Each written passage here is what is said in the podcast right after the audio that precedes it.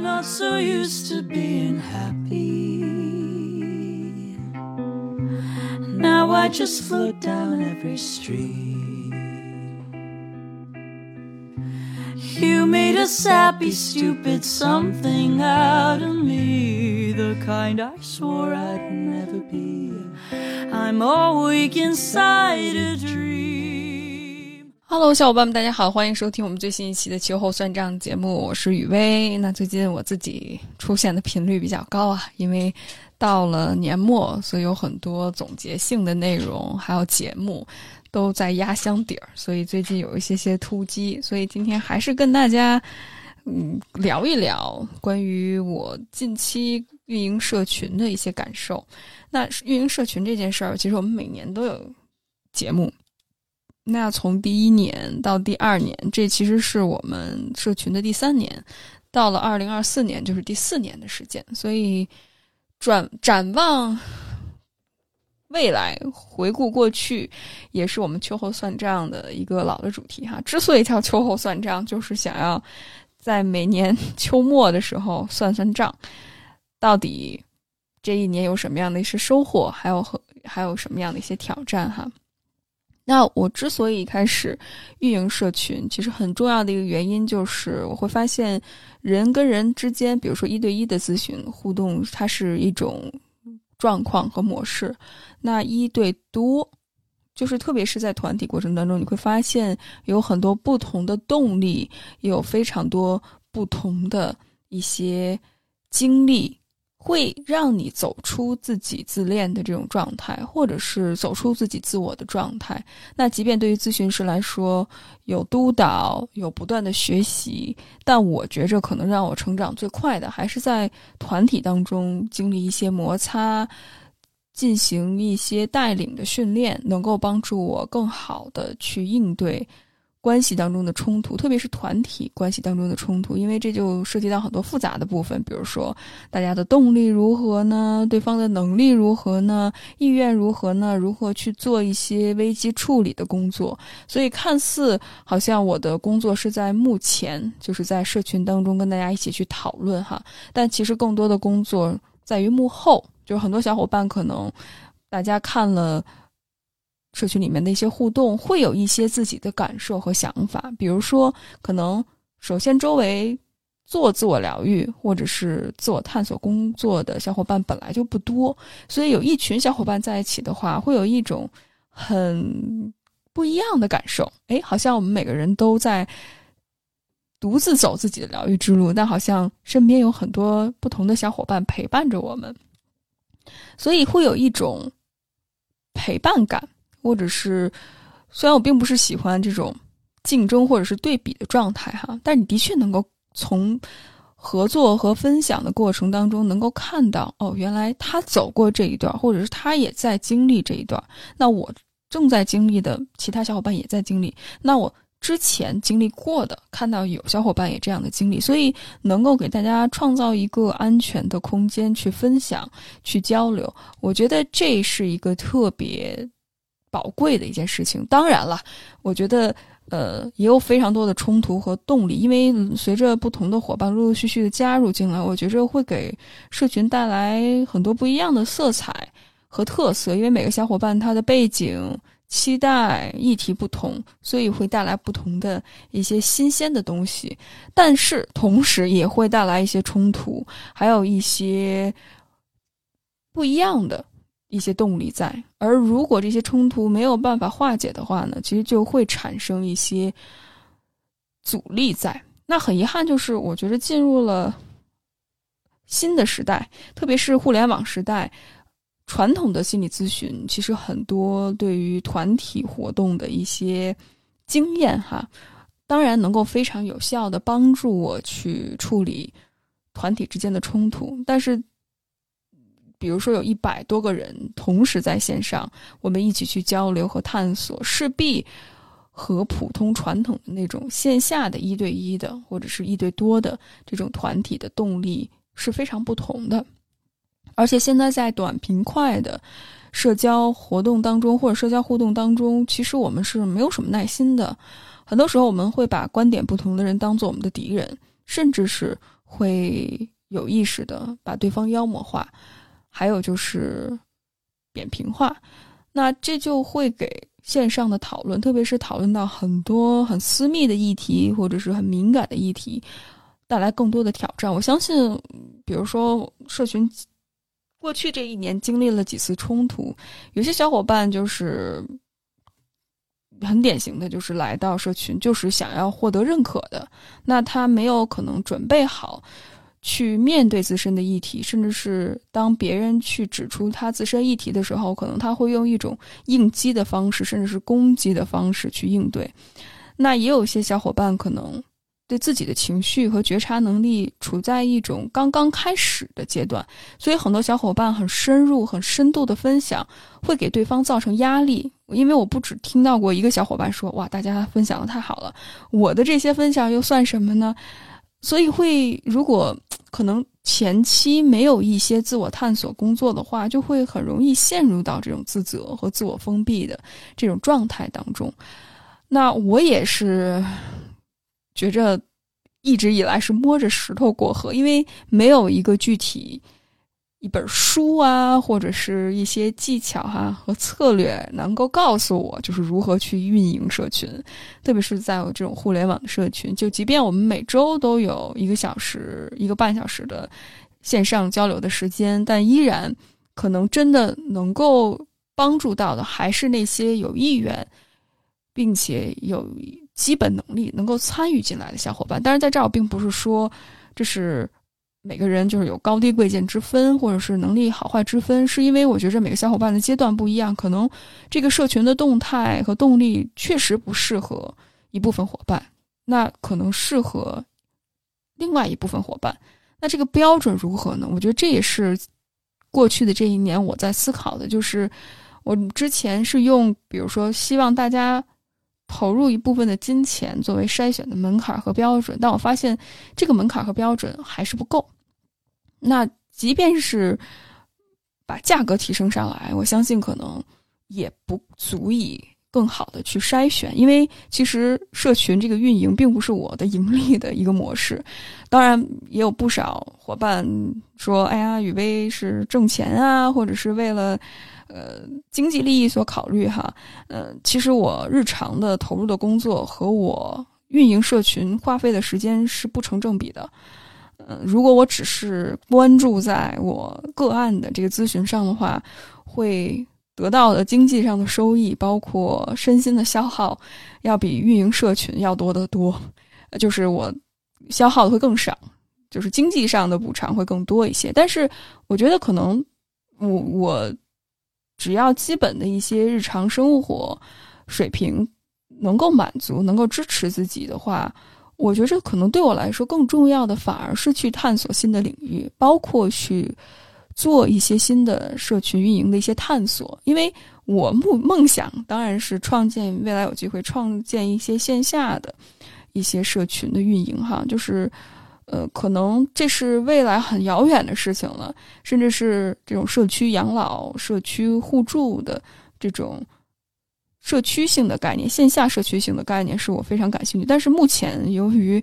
各个能力不足的前提下，所以我更擅长的可能是以人际关系入手。如何能够运用自己的社交能力，或者是助人的这种能力，更好的去运营和组织活动，还有去缓解人与人之间的冲突和矛盾？我觉得这些都是可能我在一点一点积累经验的一个过程哈。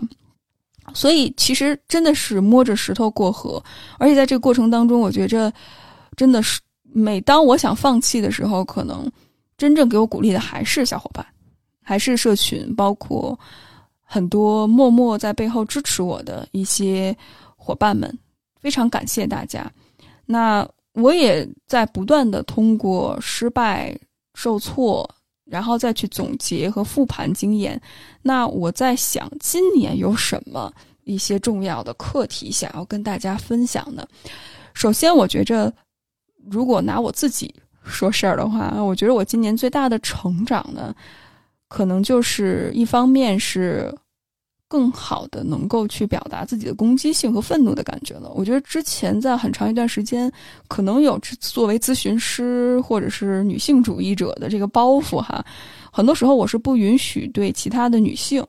我觉得这是我自己的议题了。包括可能面对一些不公的事情，我不是那么容易去把自己的愤怒感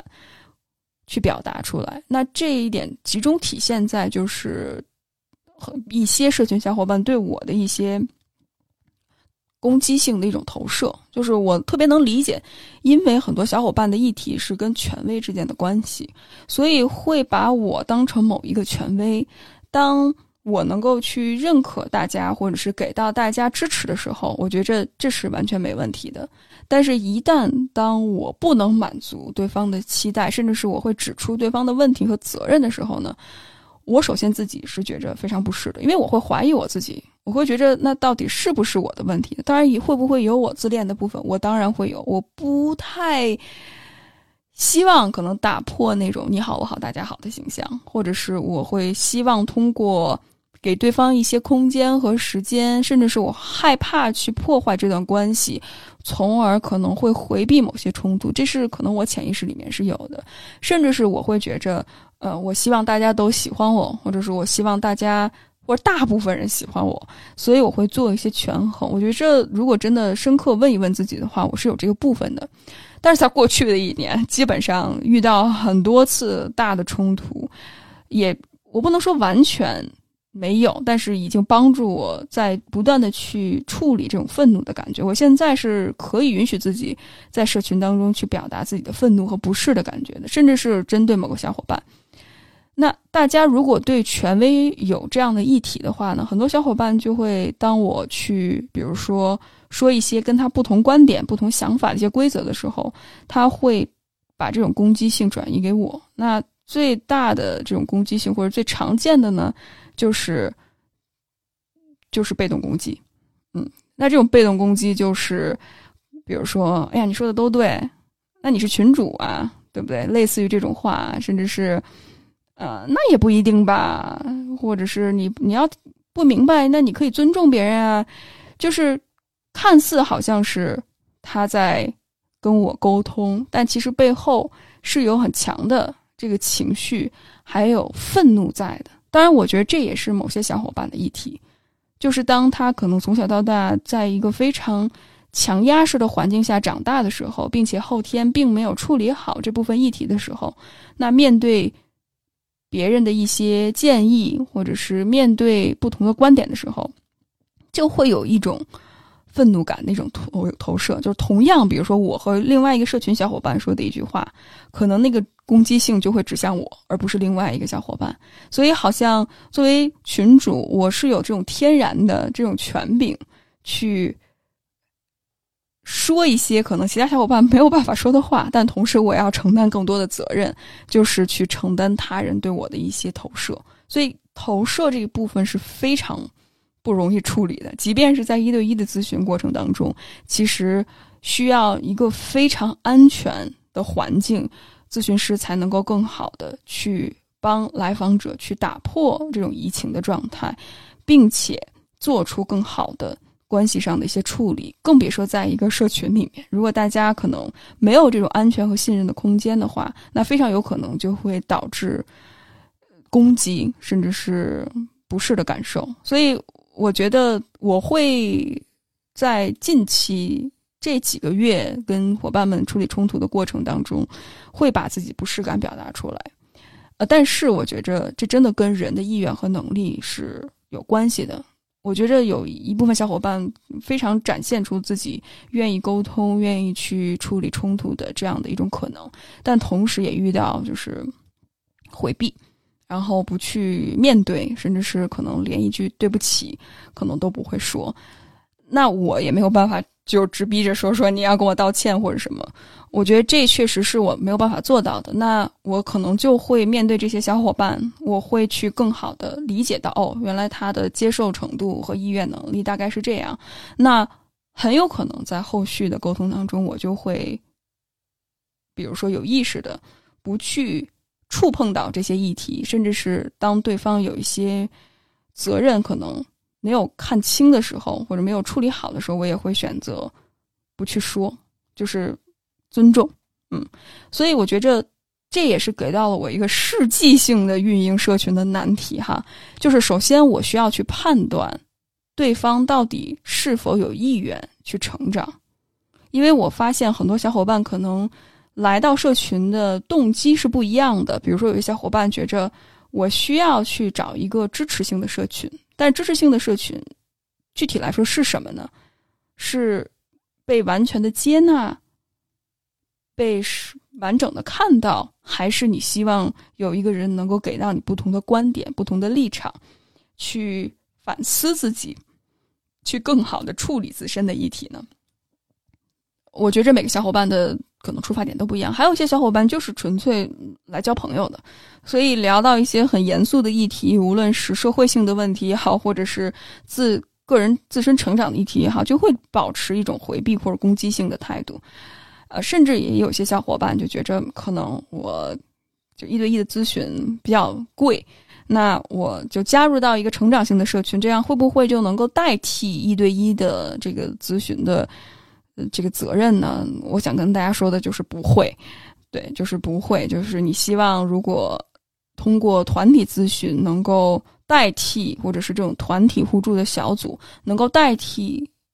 咨询师的这种责任的话，我觉着你大概率会失望。所以在前期处理的时候，我会发现很多小伙伴面临的一个议题就是如何去管理期待，就是从一开始，哎呀，真好。我很认同雨薇的认内容，或者是这个听起来这个社群真棒。当加入进来之后，你会发现好像没有那么棒，甚至是你不知道大家在说什么。我真的遇到过一个最最严重的一个案例，就是 呃加入进来之后说我不知道你在说什么，你们说的都特别的玄学，就开始上来就开始。呃，当然是私信我的状态就开始对我进行人身攻击了。那这种人身攻击是没有办法，你也没有办法帮助他更好的就是看到。那我只能维护自己的边界。那维护边界的结果就是，呃，两个人就是闹得非常的僵，就到最后只能通过一些第三方或者是法律性的途径去解决这些问题。所以，真的，我觉着这一年吧，给我最大的感受就是一定要去。评估对方他的能力如何，甚至有一些小伙伴一开始会觉着特别的好，就是我跟你特别的关系特别亲近呐，特别的好，甚至是可能我也会自然而然的，这也许是我自己自恋投射，就是我会相信这个小伙伴，我会觉着 OK，我什么都能说，什么都能够做，甚至是大家都有这样的一个共识，就是我们今年的主题就是处理冲突。和处理矛盾，那这种冲突和矛盾是每个人都愿意去面对的，并且我在社群的简介里面特意的写到，就是今年的主题是什么什么什么。但是即便如此的话，我觉着每个小伙伴的能力和处境不一样，所以并不是每个小伙伴在当下愿意去接受、愿意去处理这个部分的。我我突然意识到这件事儿其实对一个人要求挺高的，这个高。包括其实每个人生活呀、家庭啊、工作呀、学习，可能负担非常的重，所以那如何能够更好的筛选出适合的小伙伴，以及面对一些。邀请啊，或者是面对一些责任的承担啊，对方是否有意愿去这么做呢？我觉得这不是一件容易的事情。只有遇到冲突的时候，只有真的产生矛盾的时候，你才能够看清对方的能力如何。所以一开始好像你会觉着哇，我们两个很多相似之处，甚至对方发表的一些观点和看法，还有他说自己做的一些自我探索的工作，其实和这个人他的能力。没有什么直接的相关性，就是只有真的遇到了冲突的时候，只有真的遇到了矛盾的时候，对方是否能够更好的去觉察自己的情绪，去看到情绪背后的需求，更好的满足需求，表达出来这个需求，并且在之后的关系应对当中能够去有所改变，能够去有所觉察，我觉得这个真的不是靠一些硬性的标准。或者是硬性的门槛儿，能够去更好的筛选的，所以这也是对于一个社群的运营者来说，有一个非常大的一个挑战，就是对方是否能够处理好自己的 ego work，就是自我方面东西，他是否意识到自己在应激？那在应激之后，他是否能够开始处理自己的议题。呃，因为我看到一些小伙伴可能说：“哎，我这个议题我知道了，然后我处理好了。”我甚至我咨询师都跟我说，我这议题处理特别好。但是即便如此，当同样的问题出现之后，可能还是会有一些冲突性。那这就说明，其实自我成长是一个漫长的功课。我觉得，如果对于社群的期待越高，或者对于自己的期待越高的话，反而会越失望。因为我们每个人可能都在成长，甚至我作为群主，我也有非常多自身的议题。比如说，我近期的议题就是。面对目前国际形势发生的一些事情，其实打破了我很多过去在北美上学的时候受训的一些理念。就是之前可能我只是这对我来说是一种批判、批判性的理论，但是真的当我面对，比如说现在面对战争、面对世界不公平的一些事情，包括近期心理学学界一边倒的。这样的一种态度，罔顾历史、罔顾事实的这种态度，都让我极其愤怒。我甚至一度怀疑，到底心理咨询或者是心理学，它是否能够帮助真正的帮助？就是特别是面对一些不公不正的事、不公不义的事情，它是否能够真的是一个有效的途径呢？还是只是我在在这个？垂垂衰败的这个系统上做的一些小修小补呢，我真的会有这样的一些怀疑，也有巨大的一种无力感。呃，但是可能当我自己开始做一些自我关怀的工作，包括开始阅读更多，比如说关于解放心理学，还有受压迫者理论的这些新的，而且属于第三世界国家的这样的理论的话，我会觉着非常的感动。而且非常的有力量感，所以我觉得我自己个人的一些理念和议题也在发生潜移默化的改变，然后包括可能因为有不同小伙伴进进出出哈，可能这个社群的一些动态也在不同的改变，所以我觉着真的对我来说是一个挑战，如何去认识新的伙伴，并且。去更好的、不断的去协助，还有服务好大家，在这个社群当中去创造一个相对安全的环境、多元的环境，我觉得真的不是件容易的事。因为我日常会跟很多小伙伴交流，那这种交流我得到的一些回馈和反馈往往是冲突的。比如说，有些小伙伴就觉着这个信息量不够，但有些小伙伴就觉着信息太多，有些小伙伴觉着聊的深度可以再深入一些。观点再多元一些，有些小伙伴会觉着这个聊太散了，没有主题性，你应该更聚焦一些。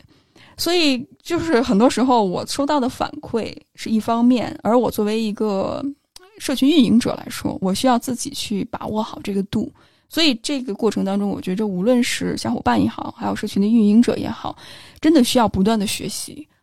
更多的沟通，而我之前会觉着，好像社群运营应该有一个模板式的东西，就是有一个框架，然后直接用这个模板或者是这个框架，它就像一套编程程序一样，等我用了之后，它就可以解决任何的问题。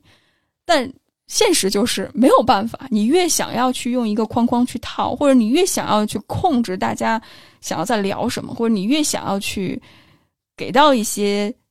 比如说自己的一些想法，按着自己的一些计划去运行的话，你越会失控，你越会沮丧，你越会 觉得自己很无能，因为你就会发现你只是这个社群当中的一个影响因素。当然，我觉得作为群主来说的话，影响力相对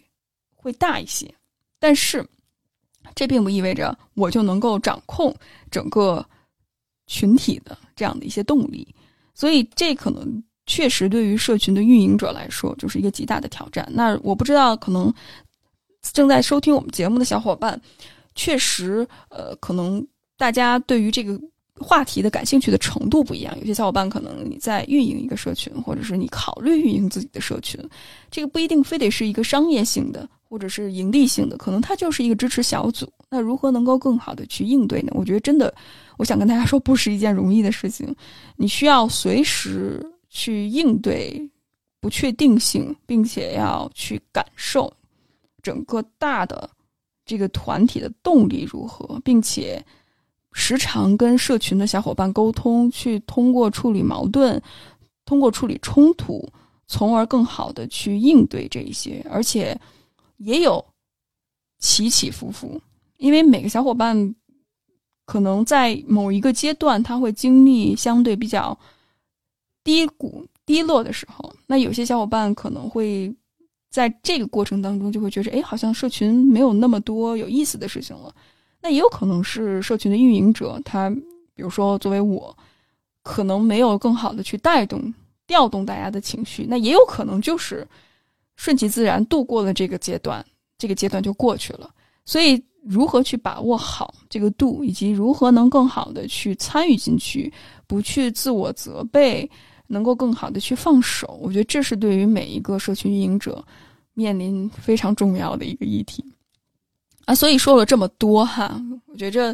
嗯，我也没有列一个大纲，也没有列一个草稿，我只是想很开放性的把今年运营社群的一些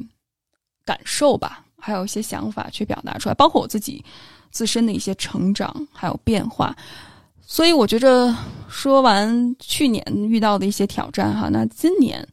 或者是即将来临的二零二四年嘛，这还没有到二零二四年。我觉着社群很重要的一个主题就是 ego work，就是自我攻克，去更好的梳理自己的情绪触发的点，并且更好的接纳自己的情绪，看到情绪背后的需要，尝试去沟通这种需求，以及建立共识。我觉得这是基于去年处理差异之上，我们更上了一层楼。如果之前说处理差异更多的还是比较泛泛的，再去这么说哈，就是我能够接受我与你不同。那下一步就是如何能够把自身的责任更好的承担起来。那这个过程当中就需要每个小伙伴去维护自己的边界，承担自己疗愈的责任，并且在互动过程当中更好的去觉察自己的议题。所以我觉着社群它更多的是帮助我们在互动当中，当然学习分享是一个很重要的部分，还有就是看到自身的议题，并且如何能够更好的去通过不同的手段去处理这个议题。而如果这个议题不处理好的话，被搁置的话，那很有可能这个模式会再次的重复。因为在社群里面不止一个小伙伴有过这种可能之前退出了，然后又加入进来，然后后来可能因为这些小伙伴。当然，我先说，作为群主，我有我的责任。可能我没有确实处理好自身的一些议题，包括可能也有我一些自身的投射在。但是我也观察到，可能如果这个议题没有被处理好的话，就想那我就潜水，或者在社群当中我就寻求支持，然后我不用去面对自身的议题的话，大概率会失望。因为同样的模式还会同样发生，所以如果不去积极承担起自己自身领域的责任的话，还是有可能去面临同样的挑战。所以我觉得在新的一年，ego work 是非常重要的，去树立好自己的边界，承担起自己疗愈的责任，并且在这个过程当中能够更好的去为自己负责，而不是寄希望于整个群体。或者是寄希望于某一个小伙伴，或者是某一个权威，能够帮助你更好的去处理好自身的议题。所以，我觉着承担起自身的责任，维护好边界，是 ego work 很重要、很重要的一个部分。那我觉着新的一年哈，之前我觉着可能去使用平台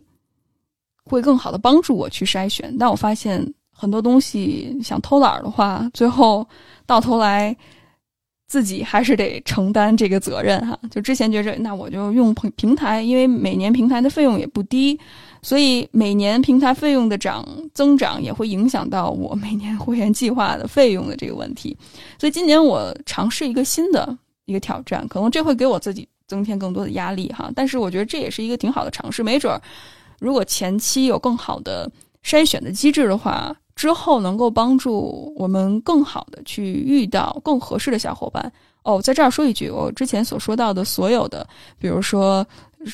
每个人的议题啊，包括冲突啊、问题啊等等，我并不是在去攻击某一位小伙伴。我更核心的议题是能够帮助大家通过这种冲突和矛盾，去让每个人找到适合自己疗愈的社群。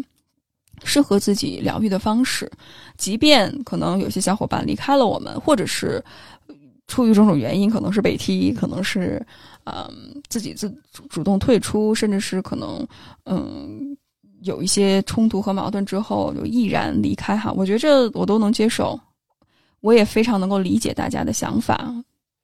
那我觉着每个小伙伴都有自身的选择，所以并不是说好像。这个小伙伴的问题，他自身的问题，而是我觉着可能通过这样的冲突和矛盾，能够帮助大家更好的选择最适合自己的疗愈的方式。我觉得这也是社群很重要的一个议题哈。所以我觉着我今年想要做的就是做一个调查的问卷，做一个前期的筛选，能够给到大家几个问题，帮助大家更好的去判断自己是否。适合这个社群，这确确实是一个双向的选择。那在这个过程当中，可能我前期会多做一些时间上的投入，那希望能够帮助大家更好的去选择自己的适合自己的社群。所以之后会。也在文案当中去特意的强调，之前只是一个付费二维码，我现在我会强调的就是我不用任何的平台了，我自己去做一些筛选性的工作。那给到大家一个调查的问卷儿，然后前期包括跟大家做一些沟通，看一看是否适合这个社群。那这样的话，我觉着也会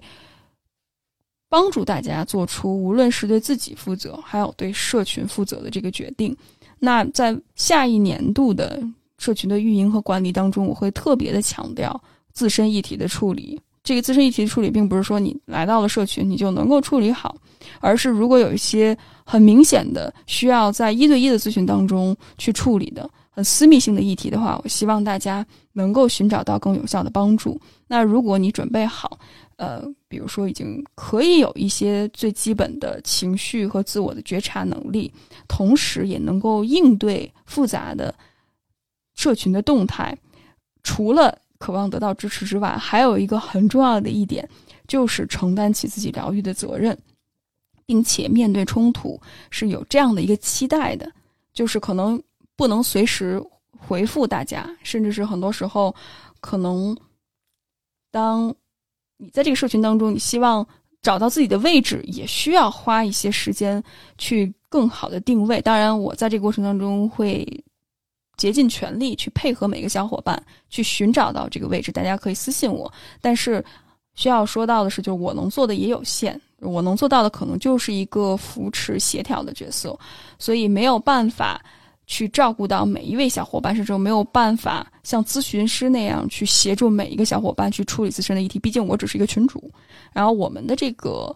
团体也只是。一个成长的社群，只不过我们关注的话题可能是关于 ego work 的这个部分，所以真正需要做的那个困难的工作，还是呃需要小伙伴每个人自己去面对和承担。所以我觉得说这么说下来哈，听起来不是一件容易的事情。也希望这期节目能够给到大家一些呃期待合理化的一个过程，同时呢。能够给到大家一些，如果你想加入一个社群的话，也欢迎大家更好的去了解相关的一些情况。我之后也会在我的公众号“爱永不息 Courage to Become” 里面去发布一些信息哈。那最后还是希望每一位，无论是还在社群或者离开社群，无论是你想要加入，或者是不感兴趣。在自运营自己社群的小伙伴，或者有有这个希望能够更好的去运营相关社群的一些小伙伴，我觉得都希望给到大家一些分享，因为我觉着创伤疗愈是每一个人最基本的一些权利，无论以什么样的形式，鼓励大家用更多元的形式，也欢迎大家去不认同我的想法，不认同我的理念，我觉着只有我们更好的去交流，更好的去互动。当然，前提是在尊重的前提之下，呃，我觉得才能够更好的去，嗯，成长。这也是我运营社群到第四年还坚持的一个理由，就是我觉着成长是无止境的。我们每个人都在摸着石头过河，我在这个过程当中学到了很多，所以我觉着非常的值得。所以还是祝福大家寻找到合适的疗愈方式，每个人都有自由选择的权利。感谢大家的收听，我们下周再见了，拜拜。 Time's moving so much slower lately. It's like the world's playing a joke. Laughing at me for falling foolishly again. But something's different with you. Traffic on sunset doesn't phase me. I'm just unusually composed. That is until I touch you and I can't pretend I lose myself again. I do.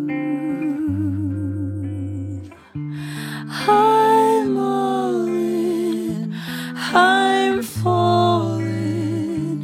can't get back up, can't think right, too tongue tied. It must be love. Friends asking me where I've been hiding. Hours in your eyes. Lost in your wonderland, I hope I'm never found. There's no one else around tonight. I'm not so used to being happy. Now I just float down every street. You made a sappy, stupid something out of me. The kind I swore I'd never be. I'm awake inside a dream. I'm all in. I'm falling. Can't get back